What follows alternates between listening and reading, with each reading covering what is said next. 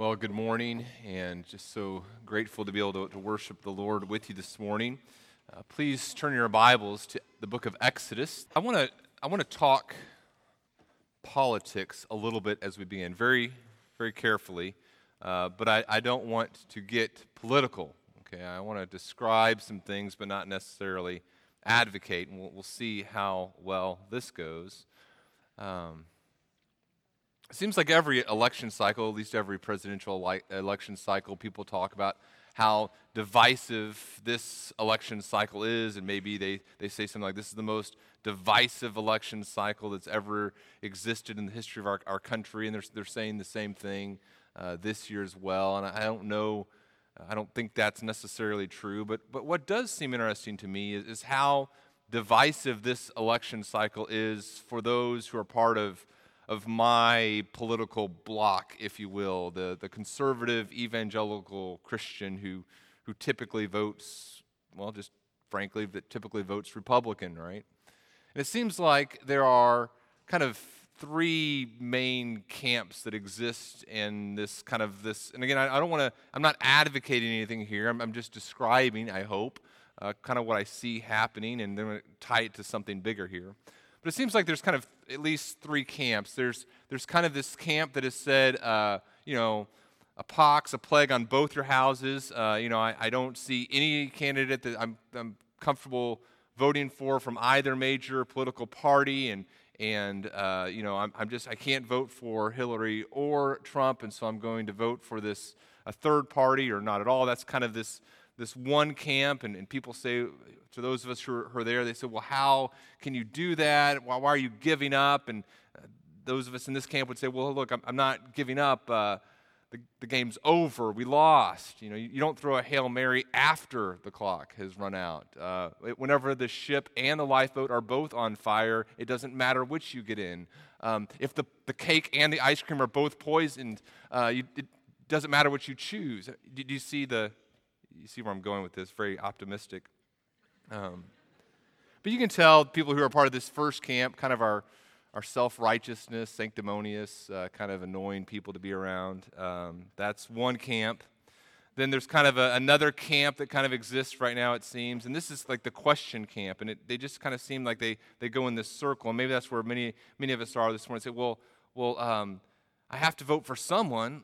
Well, I can't vote for, for Donald Trump well, I certainly can't vote for Hillary. Well, I have to vote for someone. Well, and they just kind of go over and over and over in circles on their Facebook, and it just kind of gets crazy, you know. And, and, but those are that's one camp of us. And then maybe there's a, a third camp, and this this third camp has said, uh, you know, I, I, have decided.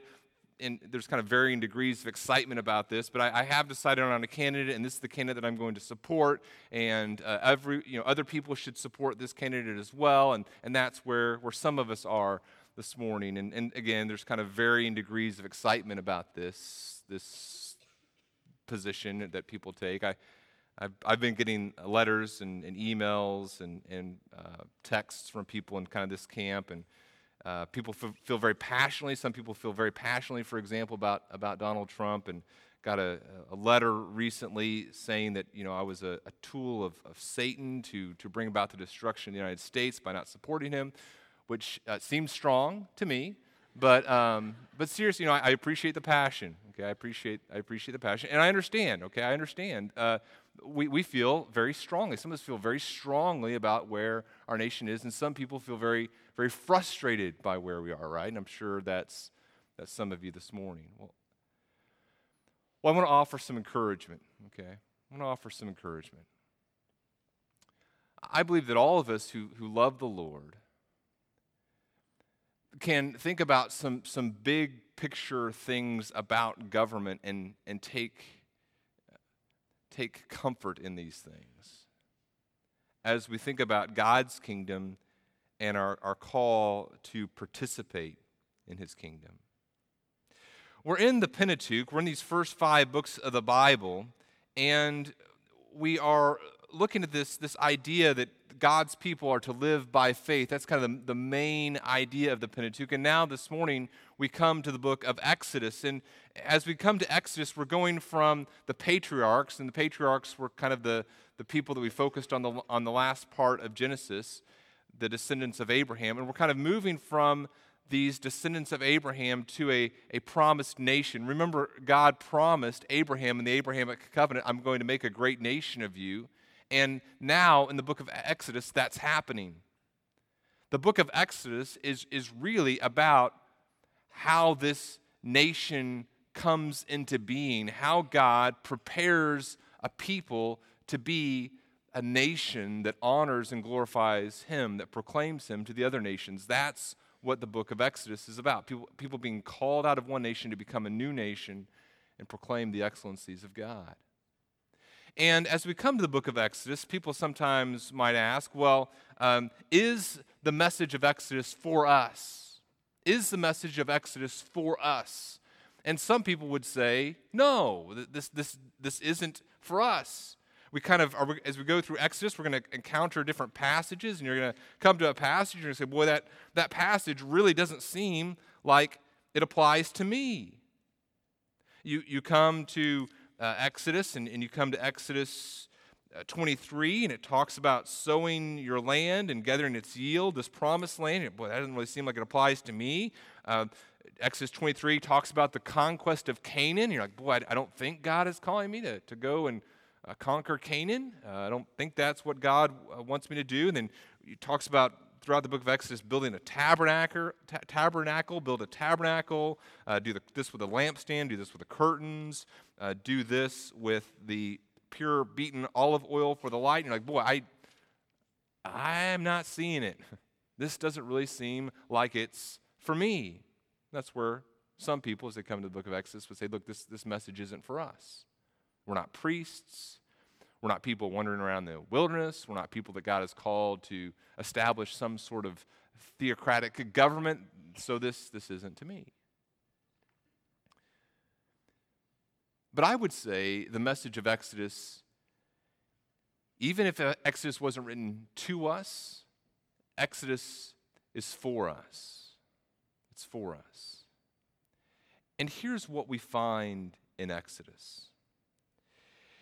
In the book of Exodus, God instructs his, his people, the Israelites.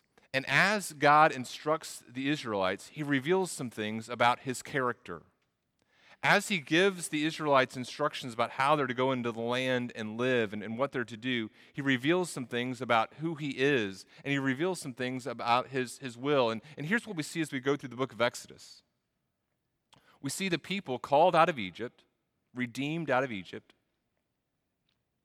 And as they are redeemed out of Egypt, they, they go to Mount Sinai. And in chapters 19 through 24, God makes a covenant with the people of Israel.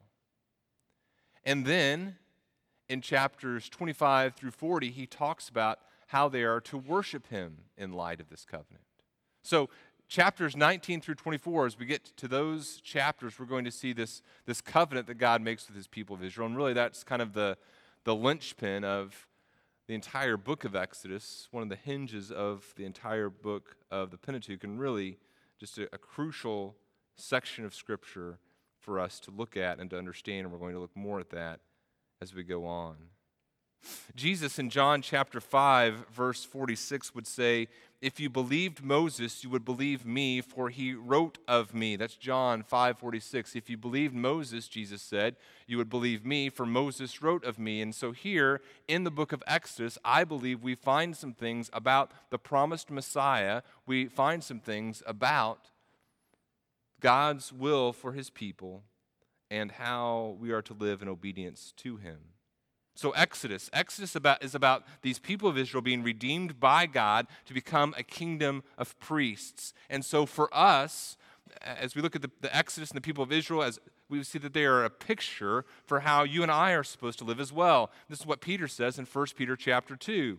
Listen to what Peter says in 1 Peter chapter 2, quoting Moses from Exodus 19 as he talks about this covenant that God makes with his people. Moses talks about it. Peter quotes what Moses writes in Exodus, and he says this to us. This is, these are Peter's words to us, quoting Moses' words to the Israelites in Exodus. He says in 1 Peter chapter 2, verse 9, But you are a chosen race, a royal priesthood, a holy nation, a people for his own possession, that you may proclaim the excellencies of him who called you out of darkness and into his marvelous light. Once you were not a people, but now you are God's people. Once you had not received mercy, but now you have received mercy. And so, just as the people of Israel are redeemed by God and, and, called out of Egypt to become this people, this kingdom of priests, so you and I have been called by God to, to be a, a nation, to be a people for, for God's glory, to proclaim his excellencies. So, what is the book of Exodus about for us? Uh, the book of Exodus, for you and I, is about how we have been redeemed by God to proclaim Christ. And just as the Israelites are to go into this land and live a certain way, you and I are called by God to go into the land in which He's called us and placed us sovereignly and, and to proclaim Him, to proclaim the excellencies of Jesus Christ, the promised Messiah, to the culture in which God has placed us. That's the book of Exodus for you and for me. So let's, let's talk, with that as the background, let's talk a little bit about chapter 1 of Exodus and what is taking place. So, if, if Exodus is about the people of Israel being called out by God to become this kingdom of priests proclaiming the, the promises of the Abrahamic covenant, fulfilling the promises of the Abrahamic covenant to be a blessing to all nations, if that's the big picture of Exodus, this kingdom of priests being established by God, what's chapter 1? chapter 1 begins to describe this conflict between the kingdom that God is establishing and the kingdom that Pharaoh oversees. There's God's kingdom that he's called his people to be a part of, all the way back from Genesis chapter 12. And there's this kingdom that Pharaoh is a part of. And these kingdoms are going to collide. And how are we to view those collisions of kingdoms? Because just as this happens for the people of Israel, it happens for you and I as well. As God has called us to be a part of His kingdom, proclaiming the excellencies of Him who called us into His marvelous light, we are going to inevitably, we're going to inevitably collide with whatever kingdom God has placed us in politically. And how do we handle that? Some of us handle it by getting really excited about the political kingdom. A lot of us place a lot of hope and excitement in whoever is elected president or senator or mayor or congressman. Some of us put a lot of hope and trust in this political kingdom, and I would suggest to you this morning that that's foolish. Some of us are very apathetic. Politics who cares? Not my deal. I would suggest to you that that's not a very biblical response. Some of us respond with fear. We're afraid of the government. We're afraid of, of what's going to happen. We're afraid of the future. And I would suggest to you that that's not very biblical as well. Let me give you three thoughts here from this passage here in Exodus 1 about how we respond when kingdoms collide. And what we're going to see is that the collision of kingdoms really provides us simply new opportunities to proclaim the excellencies of Christ. The collision of kingdoms provides you and I new opportunities to proclaim the excellencies of Christ. If God has created us to be this kingdom that proclaims the excellencies of Him who called us out of darkness into light, the collision of kingdoms provides us ample opportunity to do exactly that. Here's the first thing I want us to think about when it comes to kingdoms. Number one, God establishes kingdoms to promote good and restrain evil. Why does God even do this? Why does God establish kingdoms? God establishes kingdoms to promote good and restrain evil. Here in uh, verses 1 through 7, we, we see the beginnings of this establishment of the nation of Israel. What God has promised to do in Genesis chapter 12 and repeated in Genesis 15 and 17, he repeated to Isaac. Uh, now that, that promise is beginning to be fulfilled. He's establishing a kingdom the blessing of God is upon the people of Israel, and it causes them to be fruitful. It says they, they brought in these, uh, the sons of Israel to Egypt. They come with Jacob, they come with their household. There's 70 persons. Joseph is already there in Egypt. Then uh, the generation dies. But, verse 7, the people of Israel are fruitful. They increase greatly. They multiplied. Uh, they, they spread out throughout the land. In other words, God is fulfilling his promise to establish a nation. God likes nations. In fact, not only does he, he love his people, but he's established his people to reach other nations that he's established. Joseph, when he comes at the end of the book of Genesis, when he comes to Egypt, God is not sending Joseph as a curse upon the Egyptians. He is sending Joseph as a means of grace. He's saying, Look, here's Joseph. I'm going to preserve this, this nation, I'm going to preserve these people. We see this throughout Scripture. In fact, let me give you just five thoughts here about God's purpose for government we see in Scripture. Five things He wants. One, God wants government to exist. He wants government to exist. Daniel chapter 5, Daniel is, is praying to God, and he says in, in uh, Daniel chapter 2, verse 21, he says that God changes times and seasons. He removes kings and sets up kings. He, he establishes a political system. So God wants government to exist. Secondly, God wants government to protect the weak. You've heard of the Proverbs 31 woman, right? You've heard of the Proverbs 31 woman. Do you know there's also a, a Proverbs 31 king? There's a Proverbs 31 king. Before uh, King Lemuel's mother talks about the Proverbs 31 woman, she says this in verse 9. She talks about what a king should be. You know, Open your mouth, she says, judge righteously, defend the rights of the poor and the needy. Again, Daniel in Daniel chapter 4, verse 27, Daniel's talking to Nebuchadnezzar and he says, Look, king, and, remember, Daniel's not talking to a, a, a believing king. He's not talking to an Israelite king. He's talking to a pagan king. And God, this is very important, I believe, God has these expectations not just on uh, believers, but God has these expectations upon all peoples everywhere. This is part of His common grace. Daniel 4:27 again, uh, Daniel speaking to a pagan king, he says, "King, let my counsel be acceptable to you. Break off your sins by practicing righteousness. Break off your sins, your iniquities by showing mercy to the oppressed, and there may perhaps be a lengthening of your prosperity. What is Daniel telling Nebuchadnezzar? That God expects even pagan kings, those who wouldn't acknowledge his name and worship him, he expects even pagan governments to, to practice righteousness, to, to protect the vulnerable, the poor, the weak.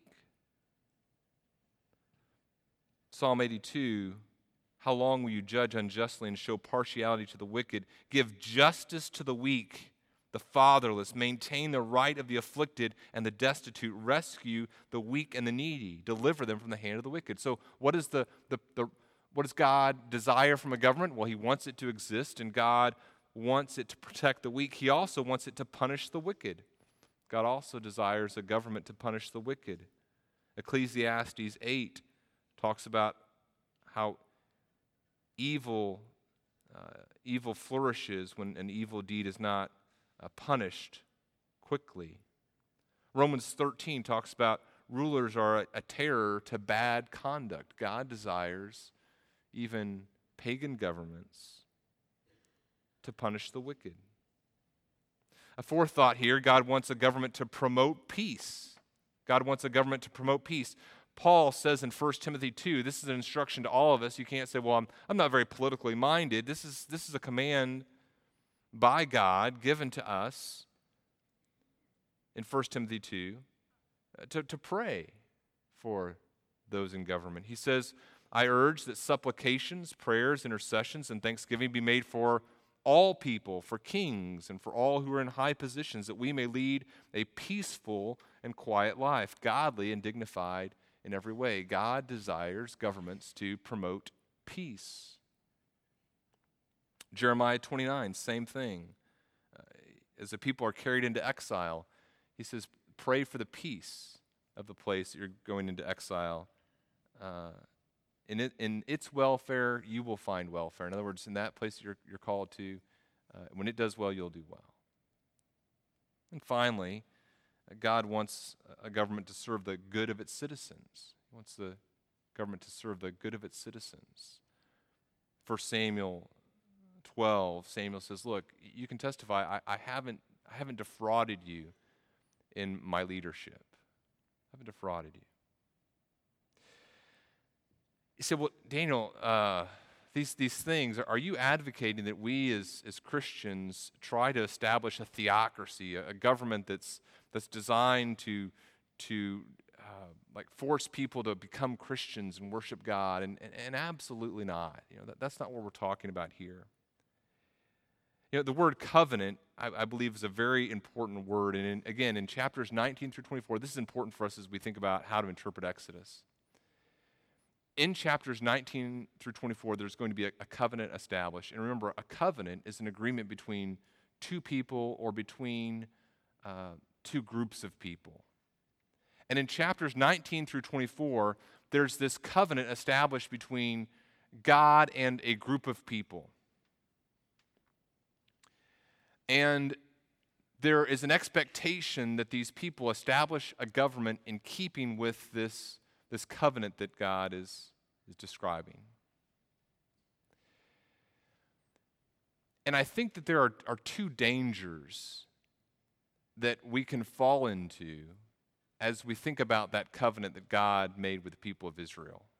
And, and by the way, my, my thinking here is very influenced by a book called uh, Progressive Covenantalism uh, by a bunch of authors that I can't remember at the moment. But my thinking is you know, that's, that's my citation there not very good. But there's two dangers as we think about this covenant that God made with the people of Israel and, and how it applies to us.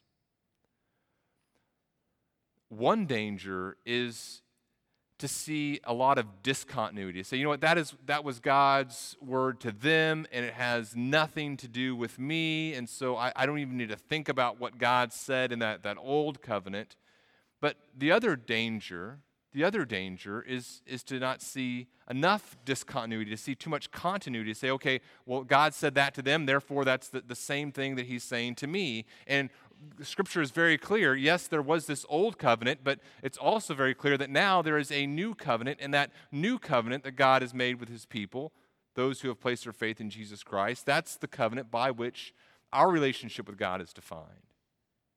Here's kind of a here's an illustration and it is it's weak but maybe it gets at some of some of what's happening here. Hopefully this is somewhat helpful without don't don't carry this illustration too far but imagine imagine there's a, a father and he has this this child a son. Son's very young and the, the father doesn't have a lot of resources and, and he and his wife sit down and they they make this will kind of a will for what would happen after they, they die to their, their son. But then years go by, they have additional children. They also maybe maybe they adopt some children. Their, their family becomes larger, their wealth grows, and, and now they create a, a new will. And this, this new will is the will by which this, this last will and testament is the means by which this, this this inheritance is going to be received by their, their children and, and, grandchildren. And, and that means that the old will is, is no longer in force. But does that mean that it didn't reflect the, the character and the will and the desires of the Father? No. It's still a, a useful thing to, to look at and to, to glean as one wants to know this Father who created it. So, we're not talking about establishing a theocracy the same way that we see God establishing a theocracy here in Exodus, but the things we learn about God and his desire for government, I, I believe, continue. And, and these things that these things that we're seeing here are throughout God's word, and, and they're, they're means of common grace. Anyone, anyone, believer, non believer, should see by God's grace the value of these things for government to do. Now, here's the second thing about kingdoms, though. Here's the second thing worldly kingdoms inevitably, worldly kingdoms inevitably abuse their power in order to preserve it. It's inevitable. And that's what happens here in, in this story. Look at what happens. It says, There arose a new king over Egypt who did not know Joseph. Now, uh, from the time that Joseph dies until the time that we pick up the narrative again in Exodus chapter 1, there are some. There are a lot of things that have happened with the geopolitical scene in which Egypt exists. Sometime during that time period, there was a, there was a shift of dynasties in Egypt there's a period, I think of about 100 years, where this, this, dynasty, this dynasty called the Hyksos dynasty reigned. And this was a, a group of people of Semitic origin, so kind of uh, similar to the Jews, kind of distant cousins or whatever. And they, they came, they kind of invaded Egypt and they took over reigning as, as pharaohs. And so that was the line that existed. And then there was a rebellion against those people. They were expelled from the country. And the natural Egyptians took over reigning again. And so what's happening here in verse 8 it, probably this is this is probably after the Hyksos dynasty and, and there's this this new king and he doesn't know Joseph and in fact he's probably suspicious of foreigners right in fact that's what he said he says look um, th- these, these people of Israel they're too many they're too mighty we need to deal shrewdly unless there's another war, I think is what he's saying there. And they, they join our enemies, they fight against us. This is, this is not a crazy idea. This has happened before. We don't want them to join our enemies, fight against us, and escape from the land. So they oppress them. They oppress them. The blessing of God on the Israelites is viewed as a curse by the Egyptians. And what they're willing to do to preserve themselves in their own position is, is abuse their power. There's injustice. The foreigner becomes expendable, which is often the case in a nation that doesn't care about justice. The foreigner becomes expendable. The foreigner becomes a scapegoat. And the hard attitude of injustice reigns. There's exploitation of the other. It's inevitable when people desire to preserve their position of prominence. The movement from oppression to genocide is not lengthy journey. What happens next? They deal ruthlessly with the people of Israel, and yet it's, it's not effective. And so then the, the king of Hebrew, the king of Egypt says to the Hebrew midwives, uh, and uh, these two women are probably the kind of like the, the head midwives with other midwives under them. He says, Look, when you're a midwife to the Hebrew women, uh, if it's a son, kill him. And the idea is we're going to do this quickly, we're going to do it cleanly, we're going to limit the exposure of people who know about this. And there's probably some also some sort of um, warped thinking here. Look, if we if we do this, look, we're not killing everybody. We're just killing these these boys, and we're not letting them live much longer past being being born. It's, it happens very quickly, and and uh, what, what, seems to happen later in the narrative is they don't, they don't kill like the infants and, and toddlers, or they, they don't kill like the toddlers, they just kill these, these babies after they're immediately born. And somehow in their warped thinking, they thought that perhaps the, stay, the, um, the age of the child uh, made it less morally re- reprehensible. Crazy, right? But that's what they think. There comes a point, there comes a point when a government refuses to fulfill those basic purposes for which God has established it, right? God has established a government to promote peace, to protect the weak, to punish evil. And there comes a point when a government refuses to fulfill those basic purposes for which God has created it, and instead actually becomes an instrument to promote evil.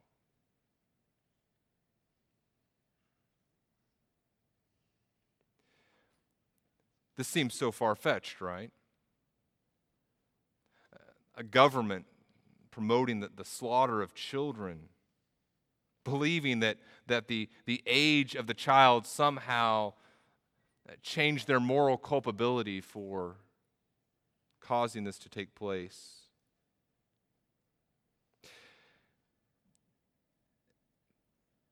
Not to get political, but to talk politics.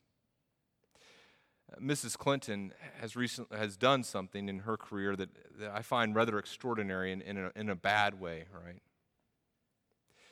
Whenever uh, President Obama passed the Affordable Care Act, regardless of how you feel about that, he at least said, he at least said that the Hyde Amendment, something called the Hyde Amendment, would, would be in effect. And the Hyde Amendment basically says you can't use tax dollars to, to fund abortions. Mrs. Clinton, this campaign and, and previously, is, is advocating doing away with the Hyde Amendment, using tax dollars uh, to fund abortion. As she says, any right that requires you to take extraordinary measures to access it is no right at all. And so she says, as long as we have something unjust, she would say, on the laws, uh, an unjust law on the book like the Hyde Amendment, making it harder for low income women to exercise their full rights, they, they don't really have that right at all, is what she's saying. That's extraordinary to me. It's frightening in the sense that it's frightening that our, our elected leaders have, have, potentially elected leaders have, have come to this point in, in their thinking. Whenever a leader says something like that, when, when a leader begins to, in my mind, and, and you, can, you can think through this in, in your own mind, your own conscience as well, but whenever a leader begins to uh, abuse their power in order to, to preserve it, to say things that, that are so reprehensible to what God has said a government is to be, how do you respond? And, and I believe that there are some really wrong responses that we can be tempted to have. One is despair. I, I, I give up, it, it's over. Another wrong response is, is misdirected anger to, to look at our elected officials and, and to categorize them as, as evil incarnate, say, you know, this person is the, the total summation of evil. And I, I look at them and I, I, I just become angry and furious with them because they're so evil. That's, that's not, I believe, a biblical understanding of sin. It's not a biblical understanding of the fallen condition. The reality that, that people can be very deceived, be sinful, and yet still be recipients of God's grace. I believe misdirected anger is also a wrong response then also, just a, a complacency, going along to getting along, would be a wrong response. So, how should we respond? Well, here's, here's a third thought God's people must submit to the government, but disobey appropriately when commanded to do evil. God's people must submit to the government, but disobey appropriately when commanded to do evil. What happens here? I love that phrase, right? They've just been commanded, the midwives have been commanded by one of the most powerful people in the world to do something wrong. And can you imagine standing before the, this powerful ruler being told to do something wrong and the amount of fear you would feel as you think about defying this monarch. And, and what does the text tell us? It says, But the midwives feared God. Even as they contemplated the power of Pharaoh, their fear is, is of God. And the idea of, of going against what he says is more fearful to them than going against what Pharaoh says. They fear God and they don't do it. He says to do this, and they say, No, I fear God, not going to do it. They let the male children live. Obviously, eventually, this comes to Pharaoh's attention. He calls to them and says, Why have you done this? And the midwives give this response in verse 19. They say, Well, the Hebrew women aren't like Egyptian women. They're vigorous. They give birth before the midwife comes to them. And the question there is, Did they lie? And if so, is God saying that this is permissible? And I don't believe the text uh, gives us much information there. All it tells us is this is what they said, and perhaps there was some truth to what they were saying. Maybe they, they intentionally delayed arriving at the, the, uh, where the, the women were giving birth. Uh, perhaps they did just flat out lie to him, recognizing that he had overstepped his authority and uh, didn't have the, the right to the truth there. The text doesn't tell us. What the text does tell us in verse 20 is that God dealt well with the midwives. He blesses them because of their fear of him, and the people multiply. We'll, talk more about that perhaps in the post Sunday app. But the main thing of the, the text is, is this idea that the, the midwives fear God, so they don't obey Pharaoh, and God blesses them, and the multiplication of the, of the people continues, the fulfillment of the Abrahamic covenant continues unabated. And Pharaoh continues his opposition to the king of, of the kingdom of God, commanding all his people to kill the Hebrews.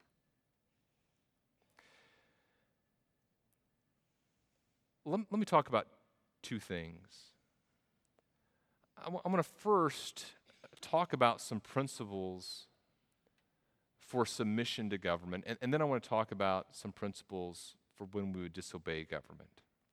Let me give you some principles for submission and a couple passages I want to talk about. One would be Romans 13.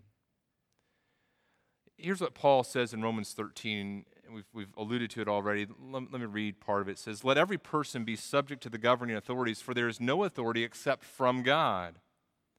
And those that exist have been instituted by God. Therefore, whoever resists, resists the authorities resists what God has appointed. And those who resist will incur judgment. For rulers are not a terror to good conduct, but to bad. Would you have no fear of the one who is in authority? Then do what is good, and you will receive his approval. For he is God's servant for your good. But if you do wrong, be afraid, for he does not bear the sword in vain. For he is the servant of God, an avenger who carries out God's wrath on the wrongdoer. Therefore, one must be in subjection not only to avoid God's wrath, but also for the sake of conscience. For because of this, you also pay taxes. For the authorities are ministers of God, attending to this very thing. Pay to all what is owed them taxes to whom taxes are owed, revenue to whom revenue is owed, respect to whom respect is owed, honor to whom honor is owed. So, what, what are some principles for submission that we see? Well, one, you must submit. You must submit to the government in those spheres, in those spheres in which God has given it authority, even if it acts unjustly or unwisely. You must submit to the government in those spheres in which God has given it authority, even if it is acting unjustly to, to an extent or unwisely. In other words, I can't just say, you know what? Uh, the government is, is treating, uh, treating people poorly, therefore I'm, I'm not going to pay taxes. Or this, this, uh, this traffic light, uh, the, you know, the, the yellow is too long. This is stupid. I'm just going to go ahead and ignore that. You know, whatever we say, this, this, this government rule is, un, is kind of not fair to me or it's not very well thought out, so I'm just going to ignore it. You guys are looking at each other. People are poking each other. Not, not, uh, I'll probably talk more about that, that post Sunday app too, because I've got a really interesting justification for some things. But that's the principle. Submit to the government those spheres in which God has given it authority. Number two, you must submit with gospel fueled objectives. You submit with gospel fueled objectives. As I submit to the government, I, I, have this understanding that submitting to the government proclaims the gospel. 1 Peter chapter 2, he says, Submit to the Lord's sake for every, to every human institution. And he says in verse 15, For this is the will of God that by doing good you should put to silence the ignorance of foolish people. So I'm submitting, and as I submit to the government, it's proclaiming the gospel because people don't have a reason to accuse me.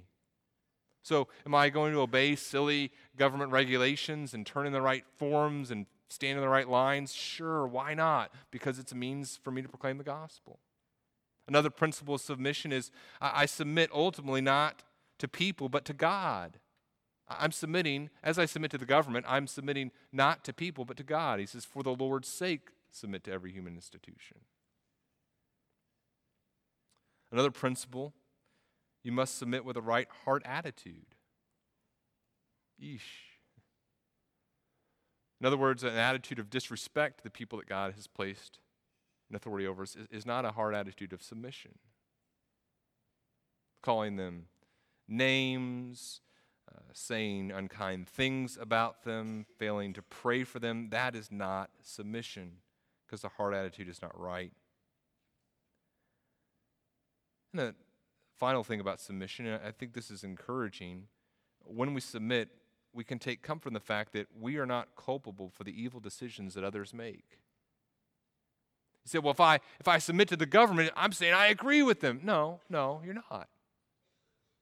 I love, I love that Jesus, what, what, how Jesus answered the Pharisees in Matthew 22. And I, I love that Scripture includes this story because it, it, helps me as I think about even paying my taxes.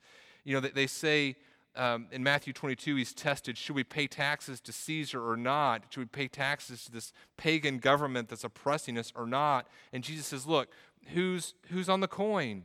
Caesar. Okay. Uh, give to Caesar the things that are Caesar and to God the things that are God's. You're not culpable for the things that are evil that the government does that you haven't supported. You say, Well, Daniel, I want to disobey. when do I disobey? Here are some principles for disobedience, right? Here are some principles for disobedience. Number one, you must disobey. You must disobey when government clearly oversteps its sphere of authority and commands you to do that which is evil. Peter and John are told, don't, don't preach anymore in the name of Christ. And how they respond in Acts 4, they say, Look, you judge for yourself if it's right or not, but we must continue to proclaim Christ. We must obey God rather than men. Several years ago, Sweden prosecuted a pastor and jailed him for, quote, collecting Bible citations on the topic of homosexuality because that's hate speech. Just collecting the Bible verses was viewed as hate speech. You must disobey when government clearly oversteps its sphere of authority. Another principle of disobedience. Your disobedience must be motivated by love for God, not love of self or hatred of authority. Okay, does that make sense? Your, your disobedience is not motivated by, oh, I hate, I hate the government, so I need to disobey, or, or uh, this is the best thing for me. No, my, my disobedience is motivated because I love and fear God. I love and fear God, and, and, and even as I love my government and the people that God has placed over me, I, I, I must obey God rather than men. But it's not motivated by hatred of government, it's motivated by love of God. A third principle of disobedience your disobedience must be limited in scope. Okay? Your disobedience must be limited in scope. The midwives disobey in that area in which they have been commanded to disobey God. Peter and John disobey in that area in which they've been commanded to disobey God. And so, in other words, I can't say, well, be, because I disagree with this decision that the government has, has made, I'm going to, you know, I'm going to lead this, this, this widespread in my heart and other people's lives, this, this widespread rebellion against all aspects of the government my disobedience to my government is limited in those areas in which it calls me to disobey God.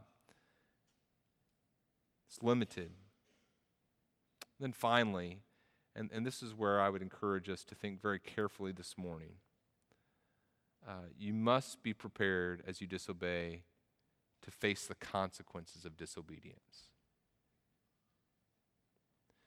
I think that's an important thing to think about even this morning.